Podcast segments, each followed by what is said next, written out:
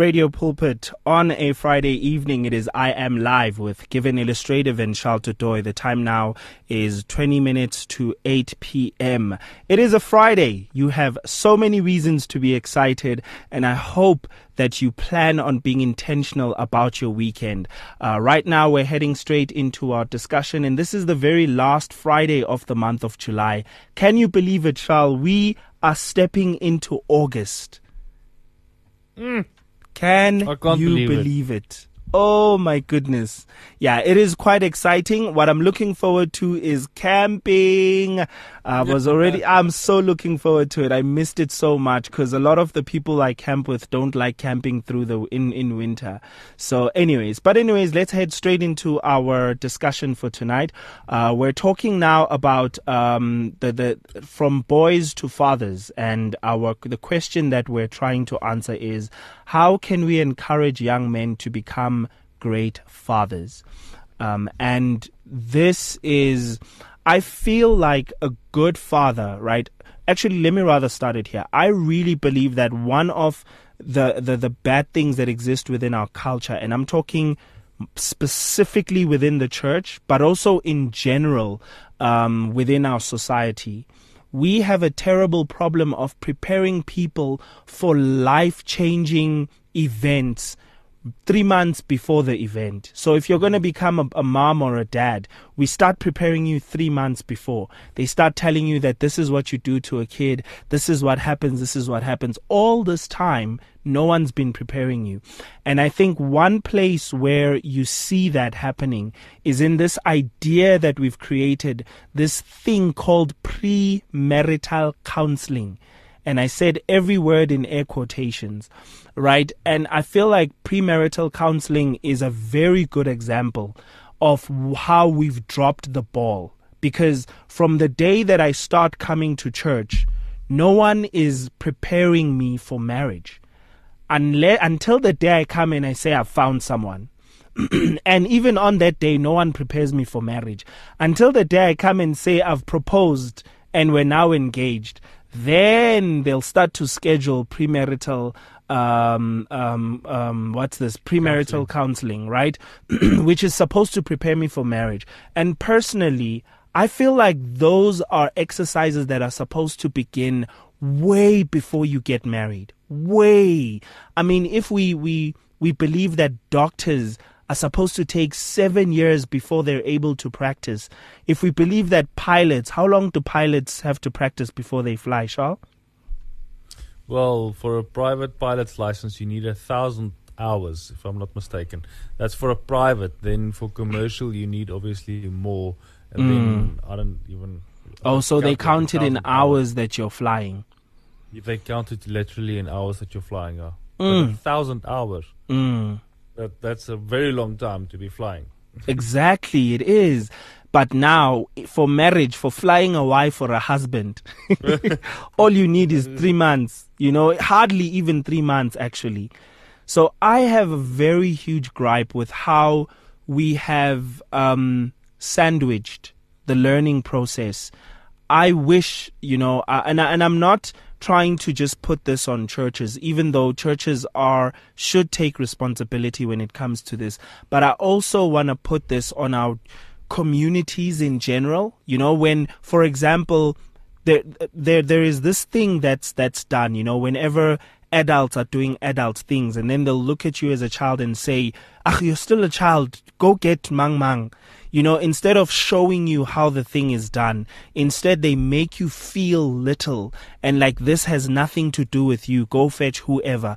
Um, and I know that there are communities where, um, you know, young girls learn when they're like teens at like 15 16 on how to take care of their younger siblings a baby an infant in the house because it prepares them. And i'm also not i'm not a believer in the fact that only girl young girls are supposed to be taught that.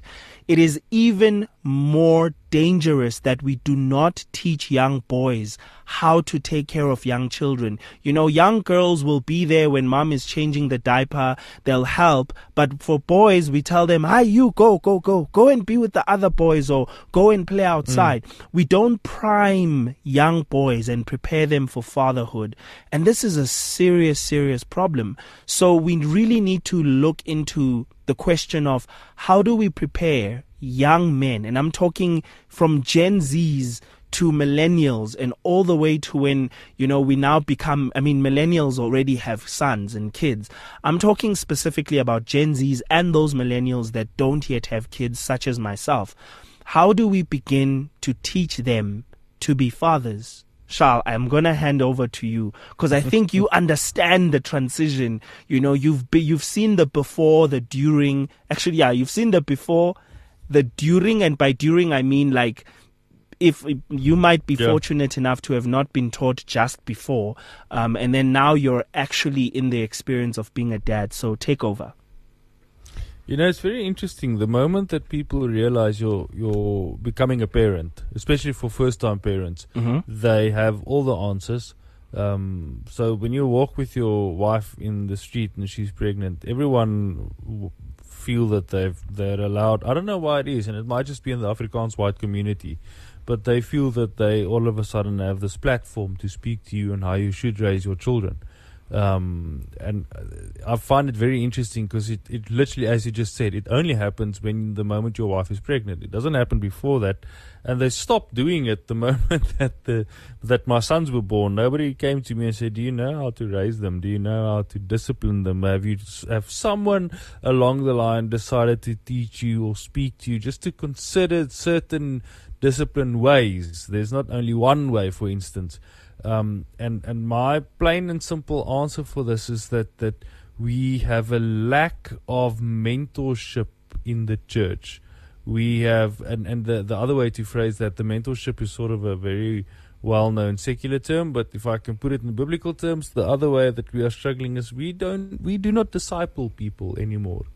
Um, and and when we hear the term disciple, we immediately think about the eleven or twelve guys that follow Jesus uh, and he taught them everything to pertaining to, to God. But if we read the book of Peter, we see that he said he has given you everything pertaining to life and godliness. That's not only theology for for that matter. In within theology, there's certain elements of theology too. How do you speak to your wife? How do you train up your child? How do you do these certain things?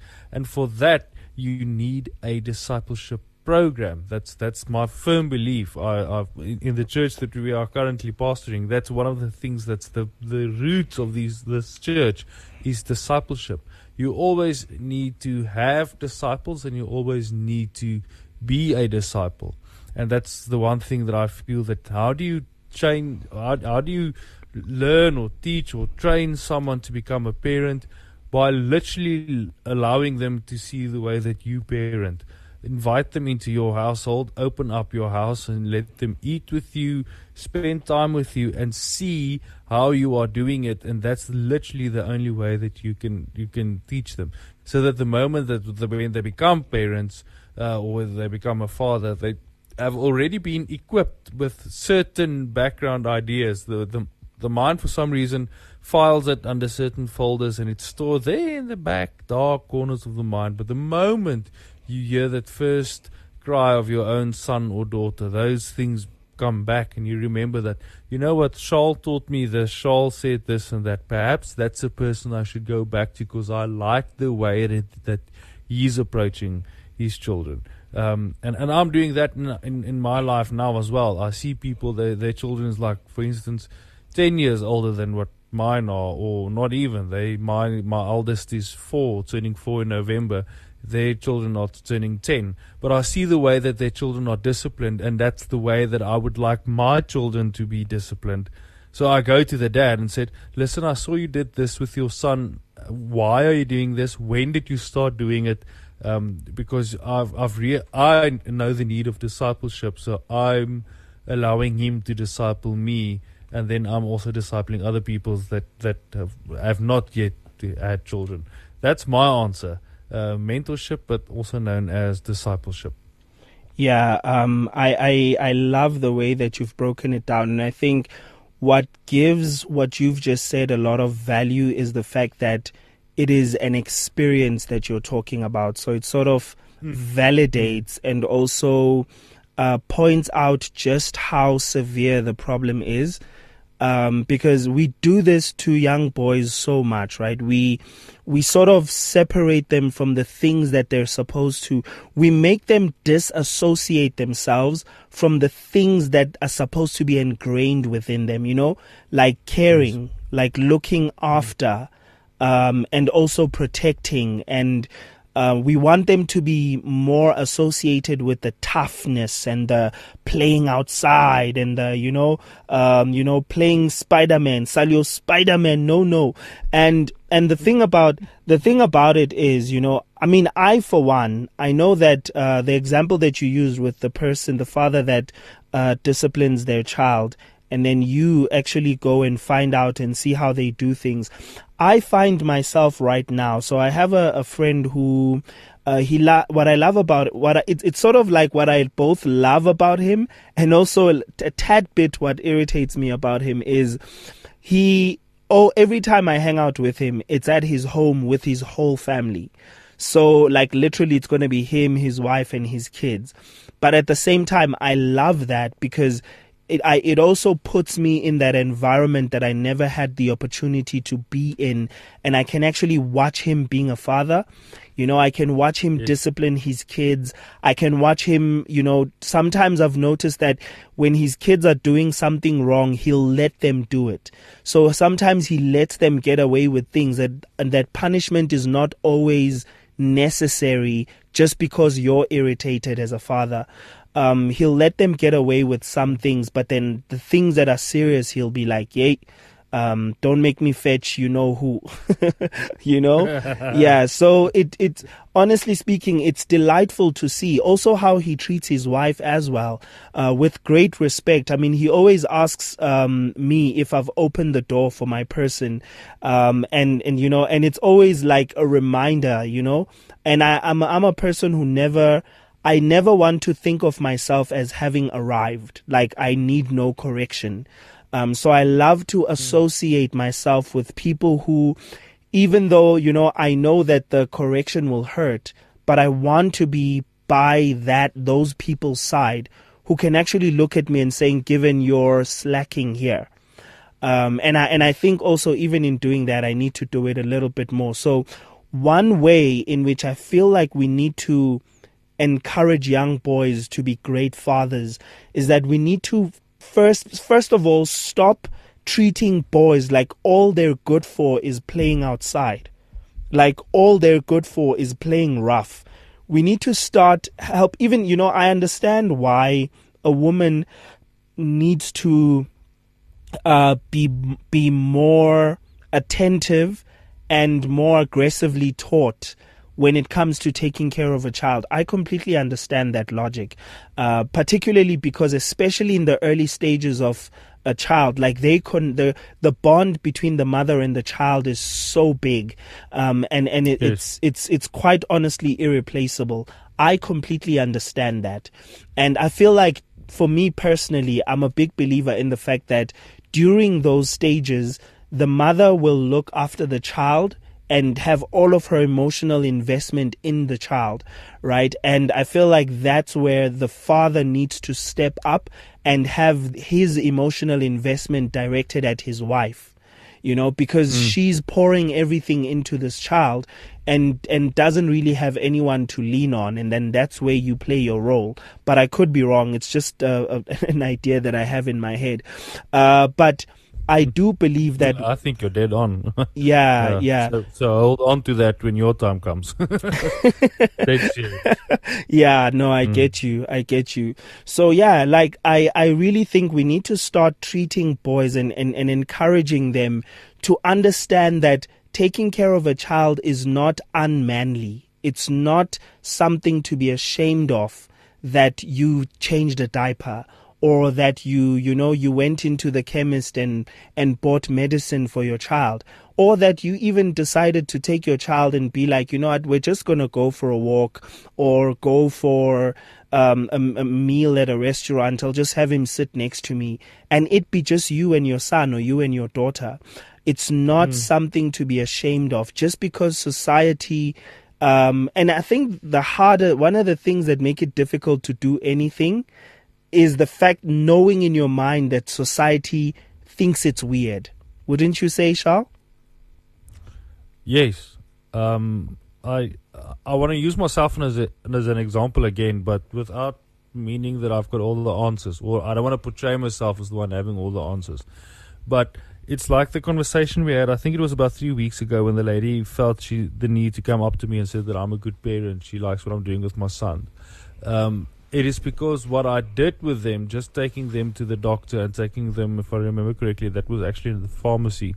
Um, they are so shocked and astounded with the fact that I'm completely, literally, that's the thing. They are shocked and astounded by the fact that I'm completely capable of taking care of my kids without my wife being around. Imagine. Um, it is like they it's like society can't grasp the fact that dads are good parents. That's literally how I feel. Mm. Um, they they are shocked by the fact that they see like listen this dad is actually coping coping well um, because I think at some stage the, the the idea crept in probably the generation before me the idea crept in that the moment that you become a parent you are only a parent mm. you are mm. you are nothing more than that um, so you will be at your house with your children. That's the way it will be. So you're working, and when you get home, you're parenting. Uh, that's the only thing that you do. And when you get guests over, you need to have guests with the same amount of children that you have, and then the children will play, and that you do something. You do not invite the children to become uh, like the other day. You made the statement that you said uh, Afrikaans people know how to build a fire. Mm. We get a fire going like in no time. And then I said that it's because we've been doing it forever. And the reason why that is, is my, my dad always had me, since I was probably four years old, showed me like, remember this is how you pack the fire, right? And, and he showed me that. And now I'm whatever amount of years old, he's whatever amount of years old. But when my dad builds the fire, to this day, he will remind me how to pack the fire. Imagine, you understand what I mean? Yeah. So, yeah. so I'm probably going to do the same thing with my son, right? Um, um, when he was two months old, I, I did not go close to the braai with him. Now, he's, when he's two years old, I'll still say, don't get close to the thing. Fire is warm, and he's four years old, and he's already been burnt by a braai. Uh, that just happened, of course. but I'll still say, don't get close to the braai. You understand? Um, and then people in one restaurant, actually, people came up to me and my wife and said, they found it very comforting to see that we include our children in everything that we do. Wow. We do not go to a big chain restaurant where the children play and we can sit and have a conversation. We try our utmost. It's difficult. I need to be honest. It's difficult. My son is two and the eldest is three. He's turning four. You can't have a conversation.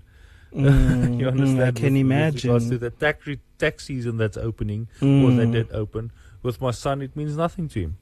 But they said it's so comforting to see that there's a family trying their utmost best to have a decent conversation. Our phones weren't present. Uh, we were in the moment, literally in the moment, talking to my sons, showing him the ocean because luckily we had an ocean view at that stage. And that's the thing. I think, with regards to coming back to the discipleship that I said earlier on, we need to incorporate people into your life. It literally means opening up your household like your friend is doing, saying, This is the way that I live, this is my normal, this is my everyday. Come be a part of it in order for you to see if this is the way that you think your normal, your everyday is going to be. And if you feel that you've got certain things that you don't want to include to it, find other people that can teach you those things. But the the um the pay it forward way. You remember that movie in the olden days? Pay it the forward, pay it yeah. forward way is then open up your house as well uh, to do the same for other younger guys. And then they need to do the same thing as well because we, we, we miss that in church because we found this idea that churches are uh, church is a place that you go on a Sunday morning and you probably have a home cell or connect cell connect group or something on a Tuesday or Wednesday or Thursday evening and we do not necessarily live like the Jerusalem church, live like the, the, the Acts church. In other words, live in community with, with one another. Mm. And that's how we teach one another uh, how to live proper lifestyle. I, I believe that's that's how I think the church would function, and that's probably the best way to teach young boys to become men. Yeah, no, I completely agree with you. Um, so we're we're literally going to jump straight into our devotion right now, but um, I think really, really the way that we've um, concluded this discussion, it's so uh, fulfilling for me, like honestly speaking. The only thing I regret is that I didn't film this uh, so that we can share it on our socials, but we will be podcasting it. So if you want to listen to these conversations or even share it with someone, remember that you can just go to the Radio Pulpit website at uh, radiopulpit.co.za or radiocouncil.co.za and you will find um, these uh, podcasts and you can listen to them. They they basically we podcast them throughout the week from Tuesday to Thursday, um, and you can just share with uh, a friend or share with someone that you feel needs to hear this, um, and we would greatly appreciate it as well. Uh, now, I, I, I quite honestly, I love the conclusion we've reached because I think it's practical and I think anyone can do it. If you know that God has graced you with the ability of being a good mother, invite a young daughter and show her, let her see you do it, you know? Um, and if you're, you're, you're a father and you know that God has graced you with the ability to be a good father, then invite the, the, the young boys around your neighborhood who, who don't, do not have a dad as good as yours. I mean, you don't have to invite all of them, you know, you have 60 boys in your house. The police will start asking questions. Uh, but, but like just, just have proximity um, grace them with Mm. your presence, or even just invite them to a young conference and um, share share with them as young men. Um, and I'm going to hand over to you, Shal. Uh, the devotion for this evening is found in the book of Titus, chapter 2, verse 6. Encourage the young men to be self controlled in everything. Set them an example by doing what is good.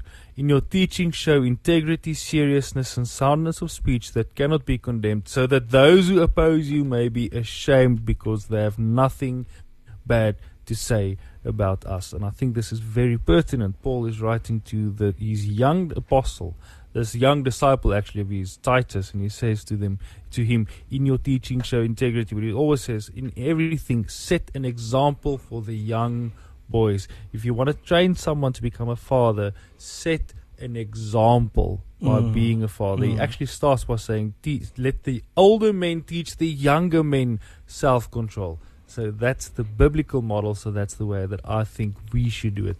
Open up your house, live in community with the people in the same church that you serve and become a part of. And that's my final two cents for this discussion was